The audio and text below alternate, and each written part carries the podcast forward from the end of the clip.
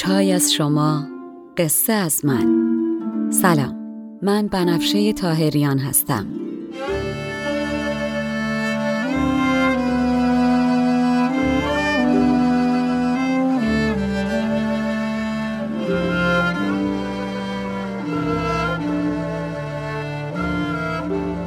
شما به پنجاه و هفتمین اپیزود پادکست چای با بنفشه گوش می‌کنین. من در این پادکست قصه های کهن رو به زبان ساده امروز میگم و لابلاشم بعضی از ابیات رو می‌خونم. تا بدونین قصه آدما از هزار سال پیش تا امروز فرق چندانی نکرده. ما همونیم که بودیم. بریم سراغ قصه.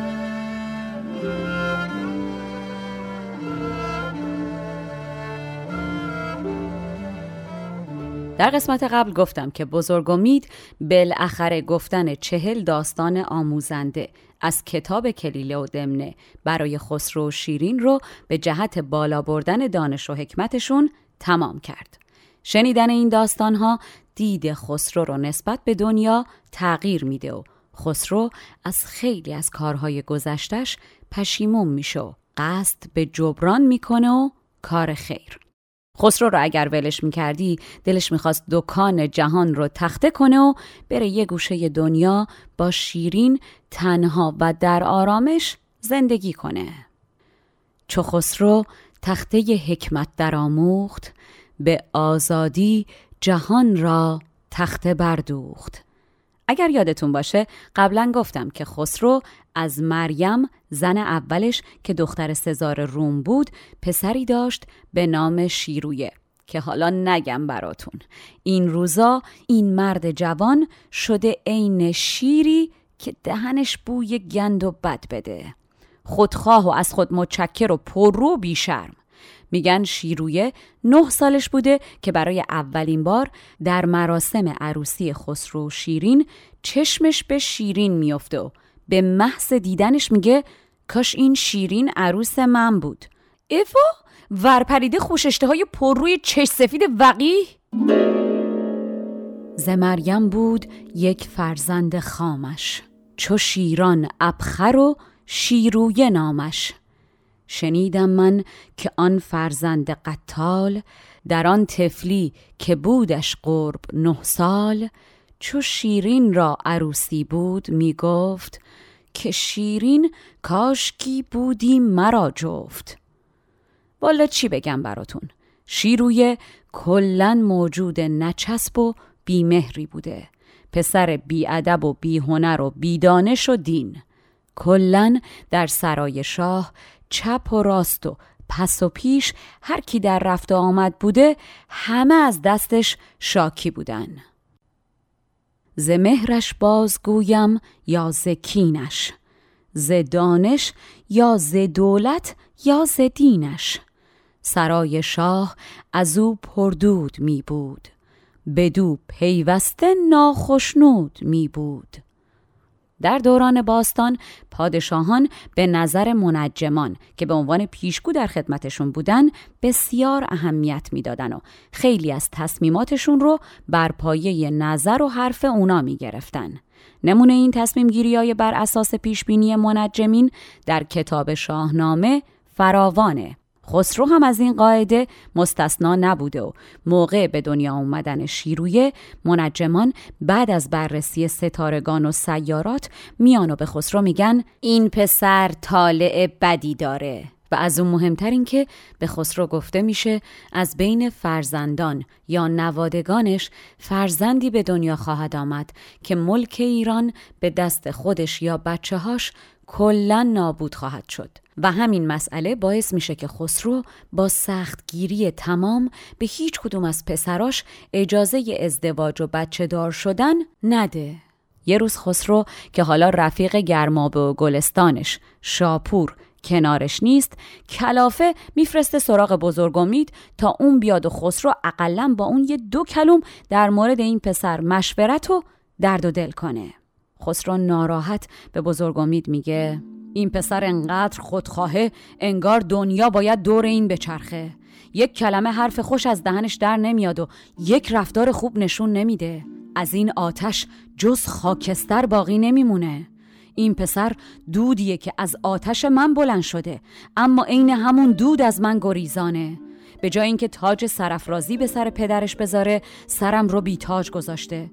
نمی‌فهمم چطور میشه فرزندی اینطور ناخلف عذاب در بیاد. نه شکوه پادشاهی درش می‌بینم و نه سنجیدگی و وقار. این پسر از هر دو فرسنگ ها دوره. سرش پر از اندیشه بده. به جای رفتار آدمیزادی شده مثل گرگی که به مادر خودشم رحم نمی‌کنه. نظامی گرگ و مثال می‌زنه که به نظرش خونخوار و بیرحمه. از من بپرسی میگم تفلی گرگ. هیچ حیوانی به بیرحمی آدمیزاد نیست. والا. بزرگم مید را گفت ای خردمند دلم بگرفت از این وارون فرزند. از این نافرخ اختر می حراسم. فساد طالعش را می شناسم. ز فعلی که دارد در سر خیش چو گرگ ایمن نشد بر مادر خیش از این ناخوش نیاید خصلتی خش که خاکستر بود فرزند آتش. نگوید آنچه کس را دلکش آید همه آن گوید و کو را خوش آید. نه با فرش همی بینم نه با سنگ. ز فر و سنگ بگریزد به فرسنگ. چدود از آتش من گشت خیزان ز من زاده ولی از من گریزان. سرم تاج از سرفرازان رو بوده است. خلف بس ناخلف دارم. چه سود است؟ خسرو ادامه میده و میگه این پسر نه بر شیرین نه بر من مهربان است. نه با همشیرگان شیرین زبان است. خسرو عصبانی میگه ای ای ای ای مثل خری که ازش بپرسن تو مشاقل از چه کاری بدت میاد؟ فوری میگه پالوندوزی و از هرچی پالوندوز متنفره این دیوم به خواهراشو شیرین مثل پری همون جوری با نفرت نگاه می‌کنه. تازه اینا هیچی. ولش کنی میگه پدرم مار گرزه است. آره خب راست میگه. اگر نبودم که یه همچین ماری پسرم نمی‌شد.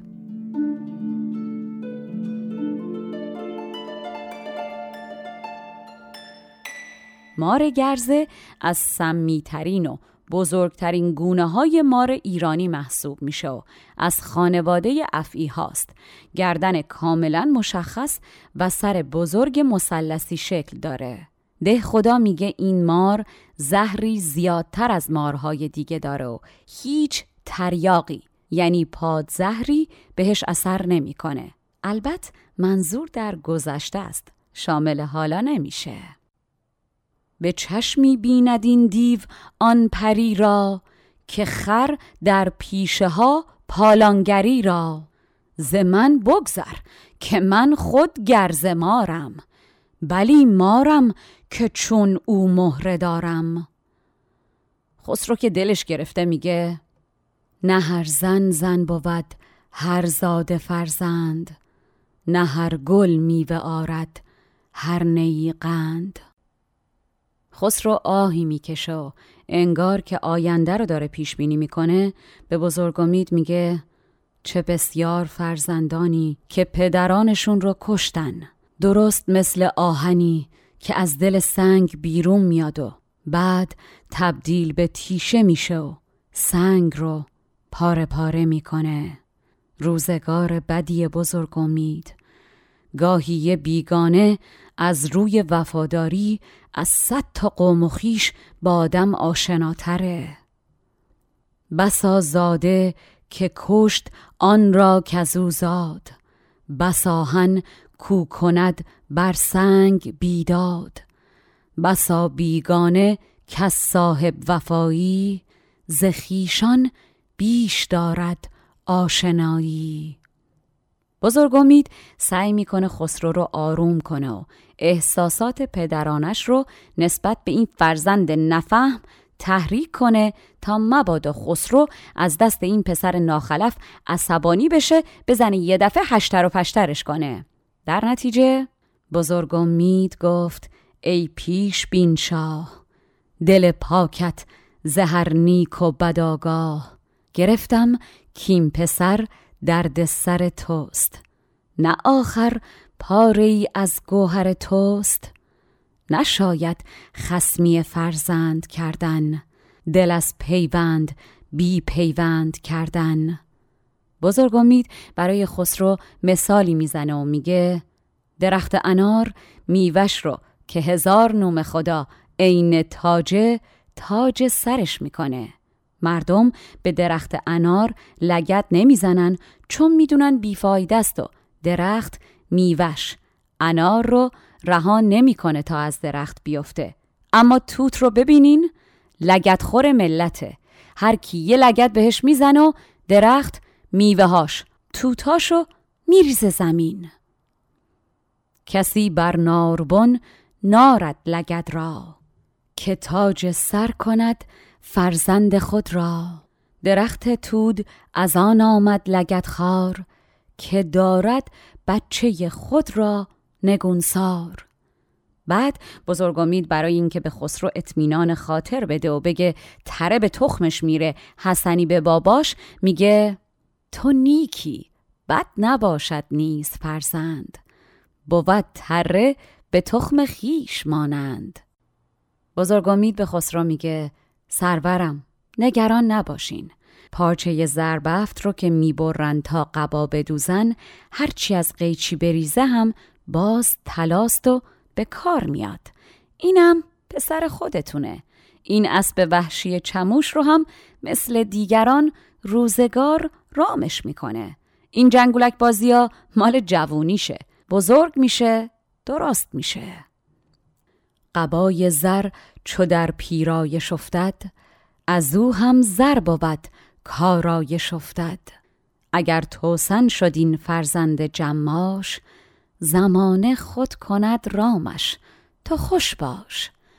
جوانی داردش زینسان پر از جوش به پیری توسنی گردد فراموش.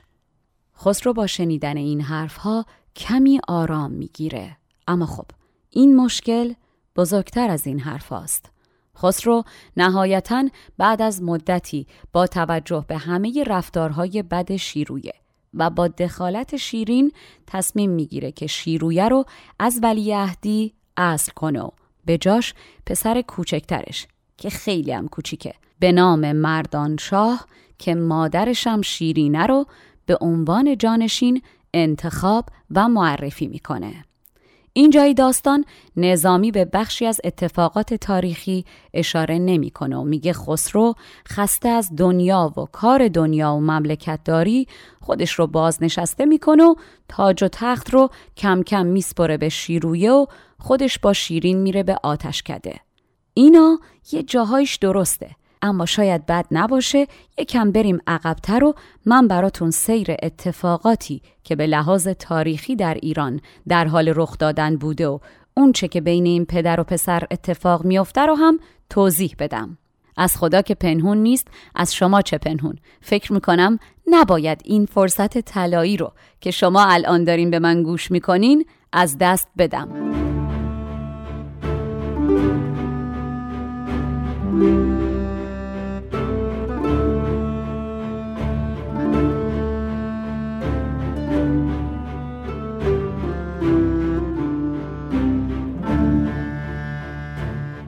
متاسفانه ما اونچه از تاریخ و ادبیات که باید درست در مدرسه ها بهمون درس می‌دادن یا تحریف کردن و یا کلا حذفش کردن. این بخش از تاریخ ایران رو که بسیار مهم و بسیار پوشیده است رو من براتون تعریف می‌کنم. به این امید که شما هم بشنوین و برای دیگران تعریفش کنین. اگر یادتون باشه خسرو زن اولش مریم رو از روم گرفت و با لشکری که پدرزن در اختیارش گذاشت برگشت و تاج و تختش رو از بهرام چوبین پس گرفت. بعد از این و در اوایل حکومت خسرو روابط ایران و بیزانس به سبب حمایتی که پدرزن از خسرو کرده بود گرم و دوستانه بود. اما وقتی که سزار روم در اثر شورش سربازان به قتل می‌رسه و خاندانش تار و مار میشن خسرو به بهانه خونخواهی امپراتور مقتول که پدر زنشه به بیزانس لشکر می‌کشه و به جهت هرج و مرج در روم به سرعت در این سرزمین پیشرفت می‌کنه. اون وسط بکش بکشا بالاخره فرماندهی بیزانسی به نام هراکلیوس بر تخت سلطنت روم میشینه. در دوره هراکلیوس هم جنگ ها ادامه پیدا می‌کنه و امپراتور جدید اول توفیقی در مقابله با ایران حاصل نمی‌کنه و سپاه ساسانیان نفسکش بدون اینکه کسی حریفشون بشه در غرب پیشروی می‌کنه. این وسط با پیوستن یهودیان به سپاه ایرانیان و در پی چند جنگ مختصر و بزرگ ایرانیان بر تمام جهان مسیحیت و یهودیت مسلط میشن. خسرو بعد از فتح اورشلیم بخشی از قطعات بجامانده از صلیب راستین که مسیحیان معتقدن عیسی مسیح بر بالای اون جان سپرده به عنوان قنیمت و نماد پیروزی ساسانیان بر مسیحیان با خودش به تیسفون میاره. تصرف اورشلیم شهر مقدس یهودیان و مسیحیان و به قنیمت بردن صلیب راستین که مقدسترین و گرامیترین شیع در جهان مسیحیت به شمار می‌رفت اهمیت ویژه‌ای داشته.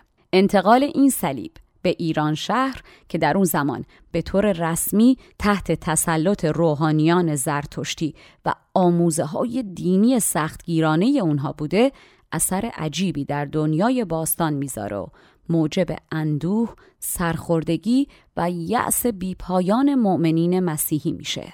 تازه اینا هیچی. سپاهیان خسرو نه تنها در این سمت بلکه از اون طرف ارمنستان و از این طرف با سرعتی خارق‌العاده حتی تا حدود سرزمین های حبشه و لیبی هم پیش میرن و بدین ترتیب خاطره پیروزی های افتخارآمیز هخامنشیان در آفریقا رو هم زنده می‌کنن. خسرو انگار به دنبال این باشه که اونچه که اسکندر با ایران کرده بود جبران و تلافی بکنه و انتقام بگیره. تا اینجا ارمنستان رومی. شهرها و قلعه های رومی در میان رودان. تمام آسیای صغیر سوریه فلسطین و مصر در دست ساسانیانه و در بیزانس هم اوضاع چنان بحرانی میشه که هراکلیوس تصمیم می‌گیره پایتخت بیزانس رو به کارتاژ در شمال آفریقا ببره. به همین دلیل هم خزانه را از کنستانتینوپل انتقال میده. این خزانه همون خزانه است که در قسمت 19 براتون گفتم که به دست سردار خسرو میفته و به گنج باداورد معروف میشه. نتیجه قوز بالاقوز برای رومیان اما اما با وجود شرایط بسیار بد و اسفناک بیزانس روحانیون مسیحی از هراکلیوس حمایت می‌کنن و نه تنها تمام خزائن و نفایس پرشمار کلیسا و طلا و نقره موجود هر چی داشتن در اختیارش می‌ذارن تا به مصرف تهیه ملزومات جنگ و تأمین هزینه های نظامی برسونه بلکه از اون طرفم اعلام جهاد می‌کنن و جنگیدن رو برای تمام مسیحیان پیرو کلیسا واجب اعلام می‌کنن. به این ترتیب هزاران داوطلب که با پول کلیسا حمایت می شدن برای دفاع در برابر ایرانیان به قشون می پیوندن. برخی مورخان از این حمایت کلیسا از جنگ با ایران به عنوان نخستین جنگ صلیبی یا مقدمه ای بر اون یاد کردند.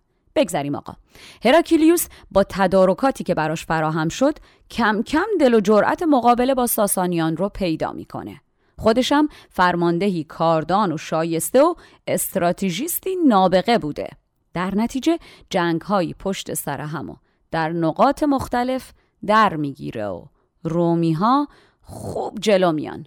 تا جایی که در یکی از این پیشروی ها به جواب اهانتی که ایرانی ها به مسیحیان کرده بودن و صلیبشون رو برده بودن هراکیلیوس هم می‌زنه آتشکده بینظیر آزرگشنسب در استان آذربایجان غربی که به اشتباه به بنای تخت سلیمان شهرت یافته تخریب می‌کنه. که آقا توف به هرچی جنگه. این جنگ ها شش سالی طول می‌کشه و طرفین هشتر و پشتر میشن.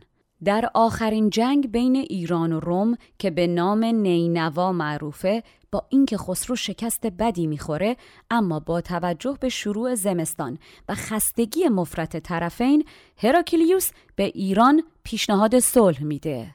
اما اما خسرو که بعد از فتوحات برقاسا و خیره کننده بر رومیان حالا شکستای پشت سر هم و فضاحت باری خورده با لجاجت تمام خبت می‌کنه و پیشنهاد صلح هراکلیوس رو نمیپذیره. نهایتا هم اشراف و سرداران ناراضی و خسته از جنگ ساسانی با پسر بزرگ خسرو همین شیرویه خودمون که اون هم از انتخاب نشدن خودش به ولایت اهدی ناخرسند بوده همه با هم هم دست میشن و خسرو رو از سلطنت خل می‌کنن و با شیرین راهی آتشکده می‌کنن تا با موبدان معتکف زندگی کنن. و شیرویه چون شیری مست به تخت سلطنت ایران میشینه.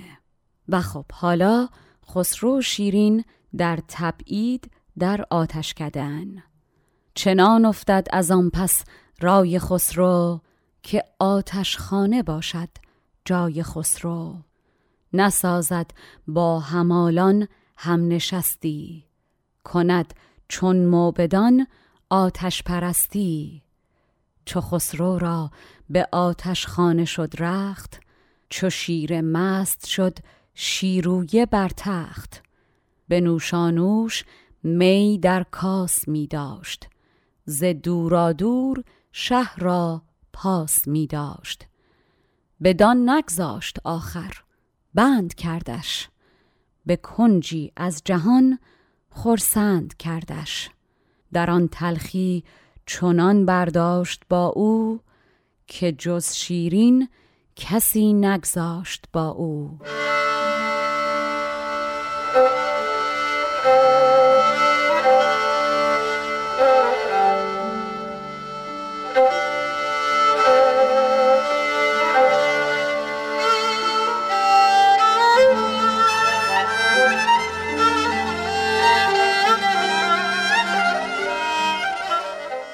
خسرو اما مگه جز شیرین چی از دنیا می‌خواد؟ شیرویه به خیالش با این کار خسرو رو در بند کرده. قافل از اینکه خسرو انگار تازه رها شده باشه. خسرو الان فقط می‌خواد بره جایی که آرامش داشته باشه و هر جوری که میشه هم نگرانی خودش رو کم کنه و هم نگرانی زنش رو. خسرو زن مثل ماهش رو. میشونه جلوش و میگه قصه نخوری یا ماه من.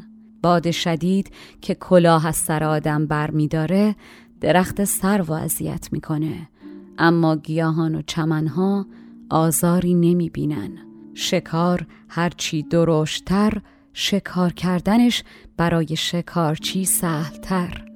اگر کوه از زلزله دو نیم بشه اونها که در بلندی ایستادن ترس افتادن دارن نه روی زمینی ها بره تا شیر مادرش را می‌خوره در امانه. اما بزرگتر و پخته تر که میشه و دندون علف خوردن که در میاره گرگا میفتن دنبالش. چوب که آتیش می‌گیره دودش میره تو چشم قشنگ خوشگلا. اما مبادا تو با این چشمای قشنگت قصه بخوریا به جان خودت با اون چشمای قشنگت که اینا فکر می‌کنن تاج و تخت و دولت همو از من گرفتن. نمی‌دونن تو که هستی من مالک دولت و دنیام. دل خسرو به شیرین آنچنان شاد که با صد بند گفتا هستم آزاد. نشاندی ماه را گفتی میندیش که روزی هست هر کس را چنین پیش. زبادی کو کلاه از سر کند دور گیاه آسوده باشد سرو رنجور. هر آنچ او فهلتر باشد ز نخجیر شکار افکن بدو خوشتر زند تیر. چو کوه از زلزله گردد به دو نیم ز افتادن بلندان را بود بیم. هر آن پخته که دندانش بزرگ است به دنبالش بسی دندان گرگ است. به هر جا کاتشی گردد زرندود به سوی نیکوان خوشتر رود دود.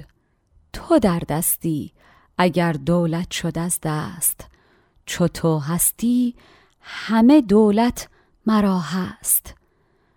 آخ که چقدر خوب آدم بلد باشه عشق رو به زبون بیاره. من نمی‌فهمم وقتی نظامی هزار سال پیش به این قشنگی عاشقیت و مهربونی رو از زبان یک مرد ایرانی نوشته کدوم سیل و طوفان بیرحمی اومده و این ادبیات و فرهنگ و رفتار قشنگ ایرانیان رو با خودش برده و باور این که مرد باید خشن و بیتفاوت و زشت و بد اخلاق باشه رو جایگزینش کرده.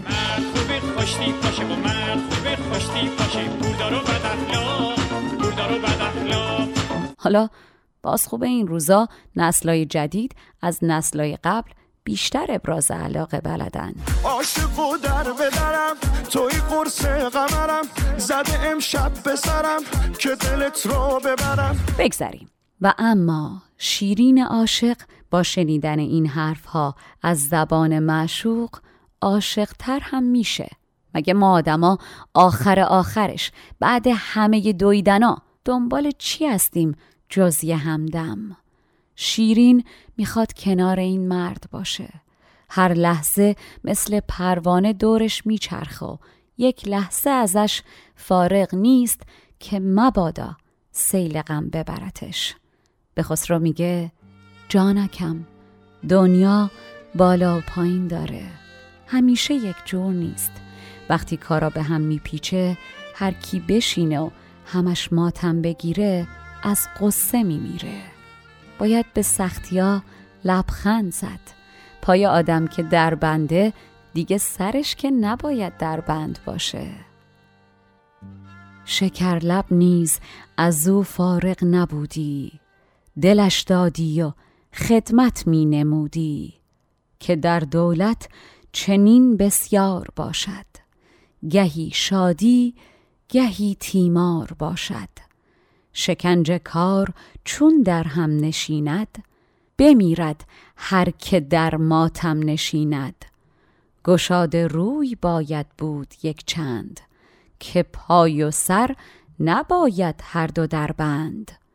شیرین سر خسرو رو روی پاش می‌ذاره نوازشش می‌کنه و میگه آدم عاقل خودش رو آزار نباید بده. آدم مال مریض شدنه اما هر کی مریض شد که نمیمیره. آدم خوبه یاد بگیره. وقتی اتفاق بدی میفته و در بند میمونه بگرده ببینه چه چیز خوبی از این اتفاق بد می‌تونه بیرون بکشه. شیرین سر خسرو رو میبوسه و میگه آدم دانا تا میشه غم رو باید از دلش دور کنه وگرنه غم غم رو می‌کشه. همون جور که ریگ نم رو به خودش می‌کشه. نشاید کرد بر آزار خود زور که بس بیمار واگشت از لب گور. نه هر کش صحت او را تب نگیرد نه هر کس را که تب گیرد بمیرد. بسا قفلا که بندش ناپدید است چو وابینی نه قفلستان کلید است به دانایی ز دل پرداز غم را که غم غم را کشد چون ریگ نم را.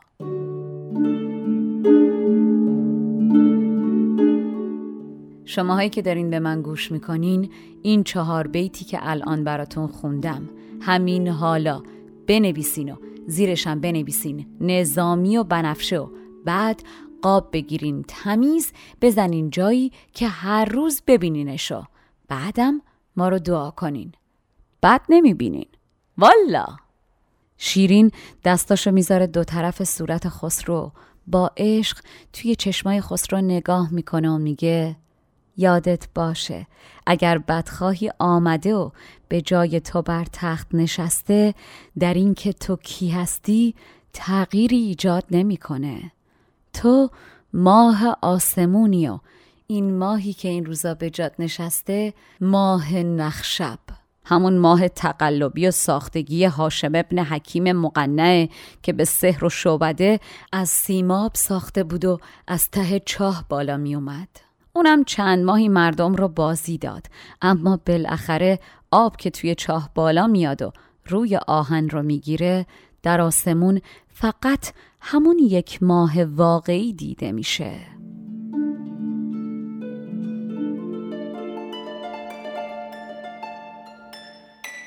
ماه نخشب نام ماه ساخته دست المقنعه که به عنوان معجزه خودش به مردم نشون می‌داده. المقنع فعال مذهبی اهل مرو بوده که خودش رو پیامبر معرفی می‌کنه و آین خودش رو تبلیغ می‌کنه و به پیروانش هم سفید جامگان می‌گفتن.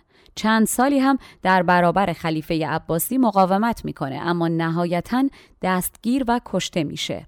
این ماه که معجزش بوده به شکل جسمی درخشان و گرد بوده که هر شب از چاهی در نخشب بیرون می آمد و مردم رو شگفت زده می کرده. گفته شده که مقنع با شگردی از طریق قرار دادن آینه هایی عصرها نور خورشید رو طوری باستاب می‌داده که از دور به صورت قرص دومی از ماه دیده می شده. از خدا که پنهون نیست از شما نباشه این مرد سالها بعد از جریان خسرو شیرین زندگی می کرده. اینجا نظامی هم لابد مثل من برای درک بهتر داستان برای خاننده هاش از زمان حال خودش مثالی آورده که به خاننده هاش بگه قصه ما از هزار سال پیش تا امروز فرق چندانی نکرده.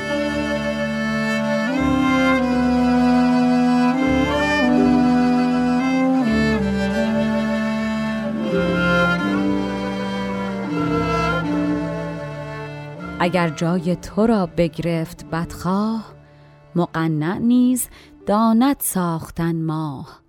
ولی چون چاه نخشب آب گیرد جهان از آهنی کی گیرد. روزها از پشت هم میگذرن و اوزا برای خسرو شیرین بهتر که نمیشه. هیچ بدترم میشه اخبار روز به روز بدتر میشن. اما شیرین و خسرو هر دو سعی می‌کنن آرام باشن و همدیگر رو آروم کنن. یه روز شیرین در عین غم اما محکم به خسرو میگه این روزها بعض کشور از سیاهی مثل دود کافور شده اما باید ساخت. با روزگار بیهیا جنگیدن کار آدم نادان و احمقه. در این کشور که هست از تیر رایی شبه کافور و اعمی روشنایی بباید ساخت با هر ناپسندی که ارزد ریش گاوی ریش خندی. ستیز روزگار از شرم دور است از او دوری طلب کازرم دور است. روز دیگه شیرین با خنده و شوخی به خسرو میگه خسرو روزگار فقط به دو نفر آرامش و راحتی میده.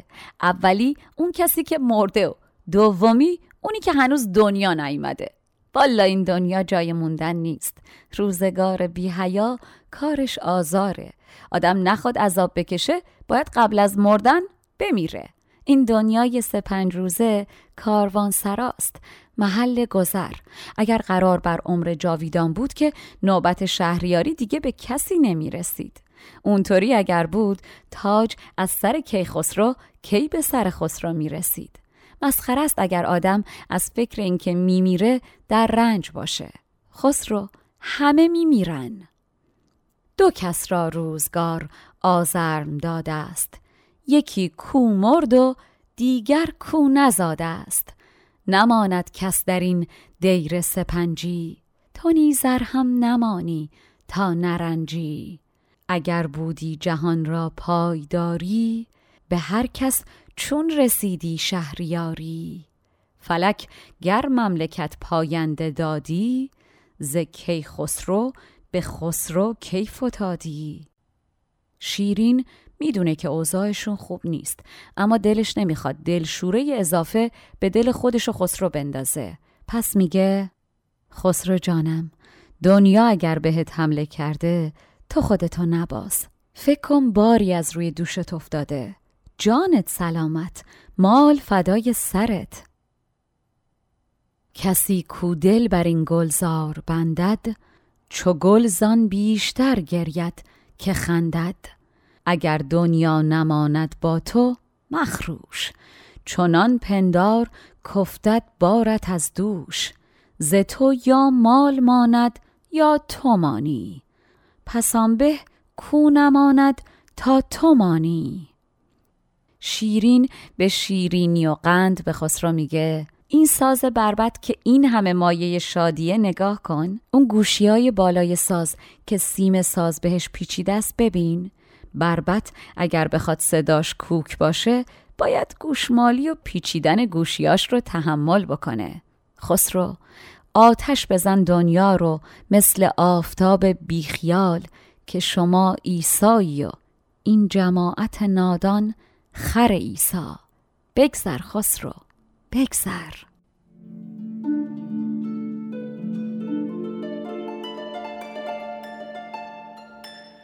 در قدیم در ادبیات فارسی وقتی می‌گفتن خر عیسی منظورشون اشاره به یک موجود نادان بوده. چو بربت هر که او شادی پذیر است ز درد گوش مالش ناگزیر است. بزن چون آفتاب آتش در این دیر که بی ایسا نیابی در خران خیر. شیرین یه روز کلافه از دلش میگذره که اگر خسرو با مریم ازدواج نکرده بود یا اگر ازدواج کرده بود اما خودش رو نگه داشته بود و با مریم نخوابیده بود و بچه دار نشده بود الان دیگه شیرویهی هم وجود نداشت که یه همچین بلایی به سرشون بیاره. و یهو شیرین همچین بی مقدمه فکراشو به زبون میاره و اشاره به آلت تناسلی خسرو می‌کنه و میگه امان از دست این مار جنابالی که از مارهای زحاک خونخوارتر و از آب خودت برات یه همچین بچه ماری درست کرد. خسرو یه ریز شهوتت آخر و عاقبت تو به یه جایی رسوند که بی پشت بمونی. خب شیرینم آدم دیگه عصبانی میشه خب. چه مار است این که چون زحاک خونخوار هم از پشت تو انگیزد تو را مار؟ به شهوت ریزهی کس پشت راندی عقوبت بین که چون بی پشت ماندی. شیرین مادر هم هست. دلنگرانیش الان فقط خودش و خسرو نیستن که. پسراشم در خطرن. تازه اگه یادتون باشه گفتم که شیرین کلیم درمان می‌کنه تا بچه دار میشه. شیرین انگار با خودش حرف می‌زنه به خسرو میگه تو این دنیا با این همه باری که روزگار می‌ذاره روی دوش آدم دیگه خود آدم نباید بار بیشتر بذاره پشتش. والا آدم شکم بارگی کنه و دنبال لذت شکم باشه بهتر از اینه که دنبال بچه دار شدن و پشت و ترک درست کردن باشه. خوش به حال زنی که یا نازاست یا مردش عقیمه. نه بار عالم رو به پشت می‌کشه و نه بار آبستنی رو به شکم. آدم عقلش برسه باید با هر چی داره خورسند باشه و دنبال بچه دار شدن نباشه. آدم بچه دار دیگه هیچ وقت ایمن نیست. قلبش همیشه داره اون بیرون می‌زنه. در این پشته منه بر پشت باری. شکمباری طلب. نه پشتواری به انین و سترون بین که رستند که بر پشت و شکم چیزی نبستند. گرت عقلیست بی پیوند می باش. بدانچه هست از او خورسند می باش. نه ایمن طرز خورسندی جهانی است. نه به زاسودگی نزهت ستانی است. چنانی هست و آبی پای درکش که هست آزاد طبعی کشوری خش. به خورسندی برآور سر که رستی. بلایی محکم آمد سرپرستی. شیرین هر چه قدم که جوش بیاره باز دلش نمیاد بار بیشتر روی دل خسرو بذاره. خسرو تا همین چند روز پیش پادشاه بزرگترین امپراتوری دنیا بوده و حالا در این آتشکده زندانیه. کنار آمدن با موقعیت و وضع پیش آمده براش کار آسونی نیست. شیرین برای اینکه از درد خسرو کم کنه هر کاری از دستش بر بیاد انجام میده.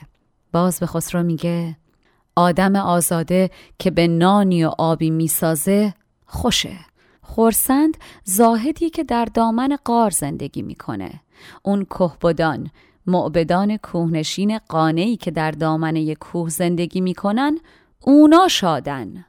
همان زاهد که شد در دامن قار به خورسندی مسلم گشت از اغیار. همان کهبد که ناپیداست در کوه به پرواز قناعت رست از انبوه. شیرین خودش تو بغل خسرو جا می‌کنه و میگه خسروی خوبان من. کار دنیا مثل مار پیچ در پیچه. اصلا چه بهتر که دستت از اداره دنیا کوتاه شد. انگار کن که این ماری که هر لحظه می‌تونه نیشت بزنه حالا توی دست تو نیست و توی دست دیگرانه. جهان چون مار افعی پیچ پیچ است. تو را آن به کزو در دست هیچ است. چو از دست تنایت هیچ کاری به دست دیگران میگیر ماری. شیرین سخن گفتن هنره و شیرین بلد چی بگه که دل این مرد رو آروم کنه؟ به خسرو میگه جانکم چو دربندی بدان میباش خورسند که تو گنجی بود گنجینه در بند.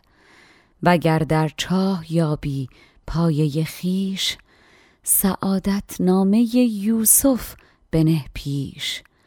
چو زیر از قدر تو جای تو باشد علم دان هر که بالای تو باشد. شیرین چشماش به چشمای خسرو میخنده. میگه خسرو هر کی از تو بالاتر نشسته پرچمه علمه ارزش نداره. و بعد قربون صدقه خسرو میره و میگه تو پنداری که تو کم قدر داری؟ توی تو که از دو عالم صدر داری؟ دل عالم توی در خود مبین خورد. بدین همت توان گوی از جهان برد. چنان دان کیزد از خلقت گزیده است.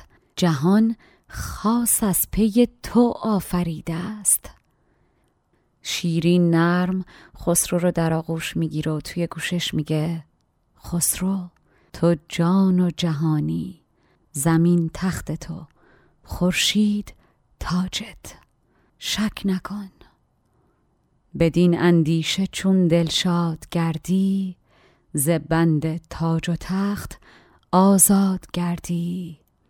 وگر باشی به تخت و تاج محتاج زمین را تخت کن خورشید را تاج. و شیرین با عشقی که به خسرو میده سوز دل خسرو رو تسکین میده و با این حرفها روزها رو شب می‌کنن و در آغوش هم شبها رو روز می‌کنن. بدین تسکین ز خسرو سوز می برد. بدین افسانه خوش خوش روز می برد. شب آمد همچنان آن سرو آزاد. سخن می گفت و شه را دل همی داد. شیرین براش فرق نمی‌کنه که چه اتفاقی افتاده. براش مهم نیست خسرو کجا اشتباه کرده یا چه تصمیمی باید می‌گرفته که نگرفته. نه خسرو رو قضاوت می‌کنه و نه سرزنش. شیرین همه کار می‌کنه که این غم مثل سرب داغ و سنگین رو از دل خسرو برداره. خسرو برای شیرین جان و جهانه. شیرین عاشق خسروه و از من میشنوین در دنیا هیچ نیرویی از عشق قوی تر نیست. دعا می‌کنم عاشق باشین یا بشین. این قسمتی که با من شنیدین نوش جونتون. یادتون باشه که ما فقط با حمایت شما می‌تونیم به ساخت این پادکست ادامه بدیم. پس یادتون نره که هم ما رو به دیگران معرفی کنین و همین که هر طور و هر چقدر دوست دارین ما رو حمایت مالی بکنین. داخل یا خارج ایران فرق نمی‌کنه. کافی سری به وبسایت چای با بنفشه دات صفحه پشتیبانی از پادکست بزنین. دستتون طلا. تا قسمت بعد تنتون سلامت و جانتون شیرین.